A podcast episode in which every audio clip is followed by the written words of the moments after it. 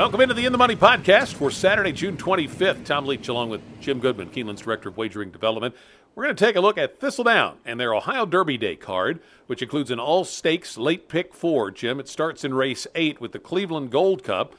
The first two legs of this are Ohio breds. This one's for three year olds going a mile and an eighth. And I know both of these first two uh, races, before you get to some more uh, recognizable horses in the, the other two stakes, I thought these were, were challenging races. So this is a, a pick four that you might be able to, to get a decent number on. How did you see the Cleveland Gold Cup? I thought this race was wide open. I used three horses coming out of a, the same race at Belterra. Uh, the two Rumble Strip Ron, the um, seven Country Club Bobby, and the eight Sammy Smile. So those horses finished one, two, three with a neck of each other, and you got to assume that all three of them have a shot in this race, and their morning line odds tend to believe that. Um, I also used Sammy Smile for Radosevich um, out of that same race. Um, looking at that race, you hope that the quality is good. Sometimes that doesn't happen when the race is that close with three horses at the top. So I'm going to use Stuntman as my fourth pick in here. Uh, and I'm also going to favor him a little bit because he's got a history at uh, Thistledown with two straight wins. So Bob Gorham is a good trainer, one of the leading trainers with 24% rate at Thistledown. So Stuntman is my pick in here, but I'm going to go four deep. I'm going to go to pick four using the three horses coming out of the Belmont, uh, the Belterra race. I did not use Tantrum. Uh, may regret that. Uh, that horse was in the same race um, and picks up Irad Ortiz here. So if you've got a little bit more money, you throw Tantrum in there as the uh, extra choice. I ended up uh, taking a swing with silence. I'm going to forgive the last race in the slop. It was an off the turf, rained off the turf race.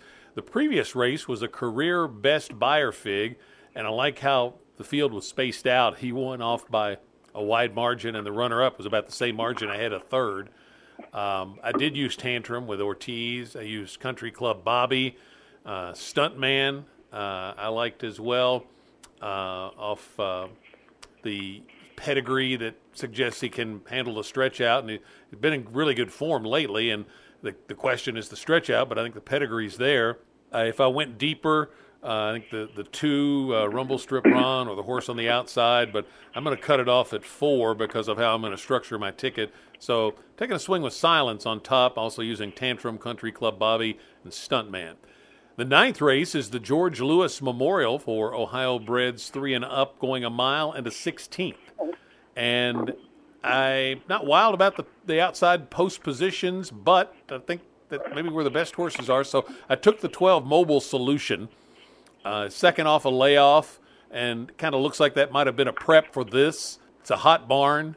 Uh, horses won 13 times, eight of them at Thistledown. Uh, I've got Aunt B next.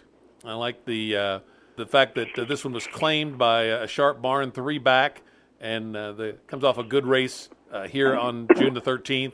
First song, it's uh, Tim Hamm, good local trainer, and uh, Irad Ortiz. The 13, an Authentic Cowtown, five wins over this track. So I'm going to use that one too and go four deep in here. How about you? I have exactly the same four horses plus one. And my top pick would be the 13 Authentic Cowtown, based on that uh, 5 for 11 Thistledown record.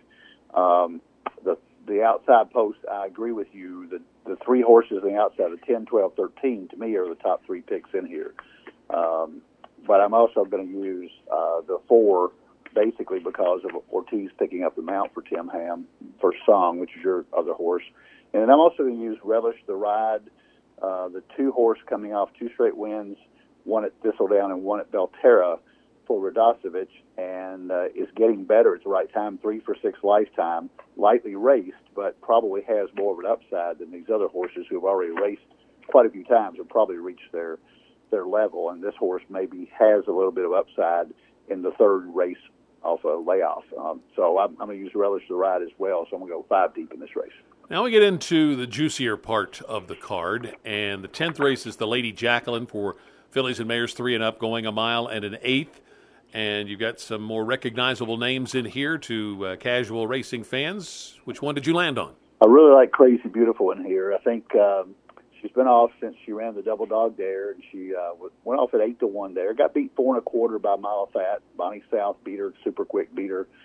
Uh, those horses are not in this race, and if she runs back to that race off a short layoff, given a rest, but she's got so much back class. Uh, uh, ran the Alabama last year at Saratoga, and uh, almost won the Valley View at Keeneland last October. Uh, same thing you can say for Army Wife, the six horse. Uh, actually, only got beat two lengths in the Alabama last year by Malathaat. Only lost by three lengths to Clairiere. Uh, so she's faced the best of her generation, and I think those two horses pretty much stand out over the rest of this.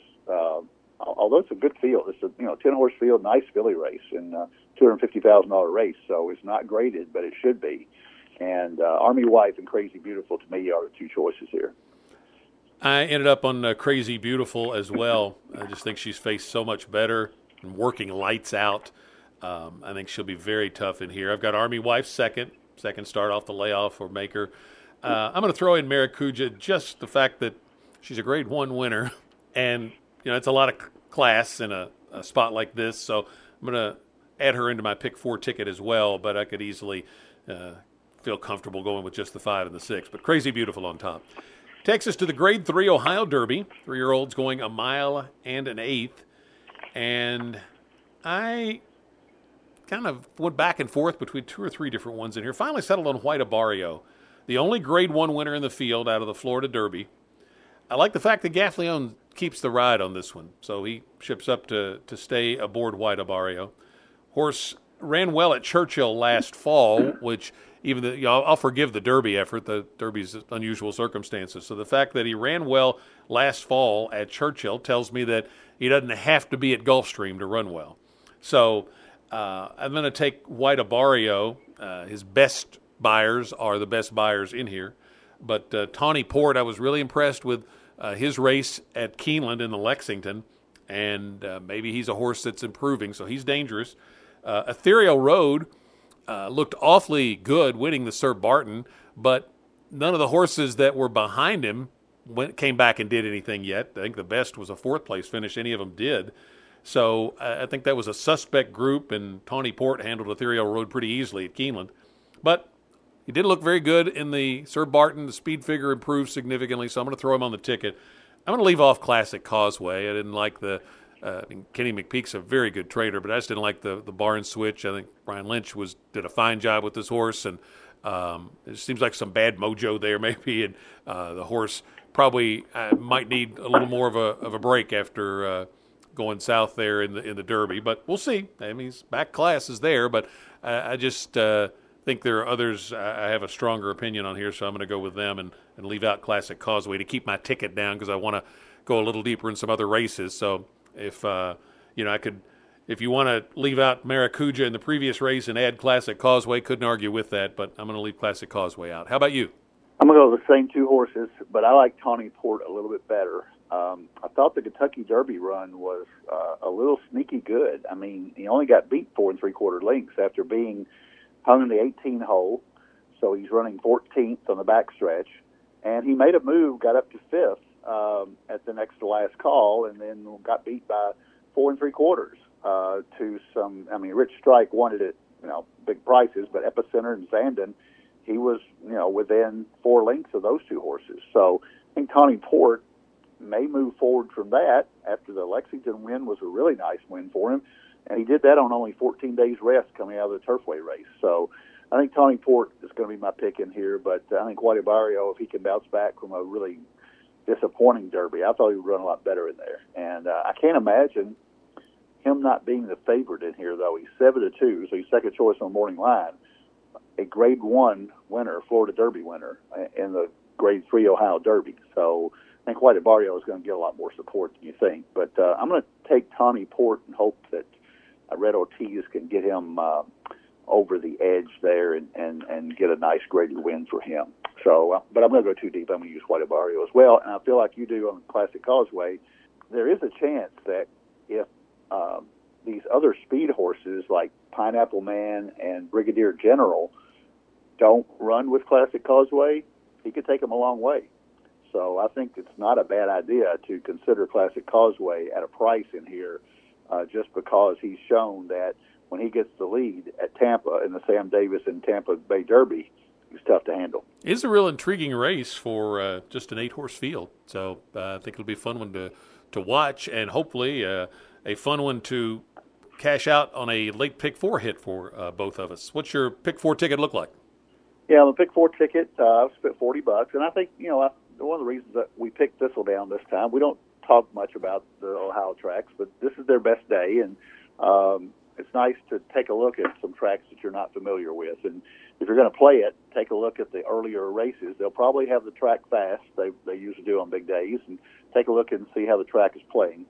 Uh, I've got a forty dollar ticket, uh, two, four, seven, eight in the first leg with 2, 4, 10, 12, and 13 going five deep in the Lewis Memorial. Uh, and then the, in the big races, I went 2 and 2. So I go uh, 5 and 6, Crazy Beautiful and Army Wife in the third leg. And then taking a stand with the uh, 5 and 7, White Abarrio and Tawny Port in the last leg for 40 bucks. If you want to spend a little more, I think you can do worse than put Classic Causeway in there and spend 60 but I'm going to stick with the $40, $40 ticket. I ended up with a $72 ticket. I'm going 1467 to start, 410, 12, 13, 569, and 457.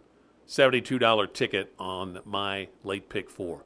Nice card up at uh, Thistledown on Saturday. Best of luck if you're playing there or Churchill. They're uh, down to a little over there last week. Uh, Belmont's got a, a stake, a nice stake, but uh, small field on on Saturday. So some good racing around the country. And if you're watching on TV while you're uh, sitting at home in the cool weather or cool uh, AC, then just put some money in that Keeneland Select account. You can take those opportunities at Thistledown or wherever else you want to fire at them. Best of luck.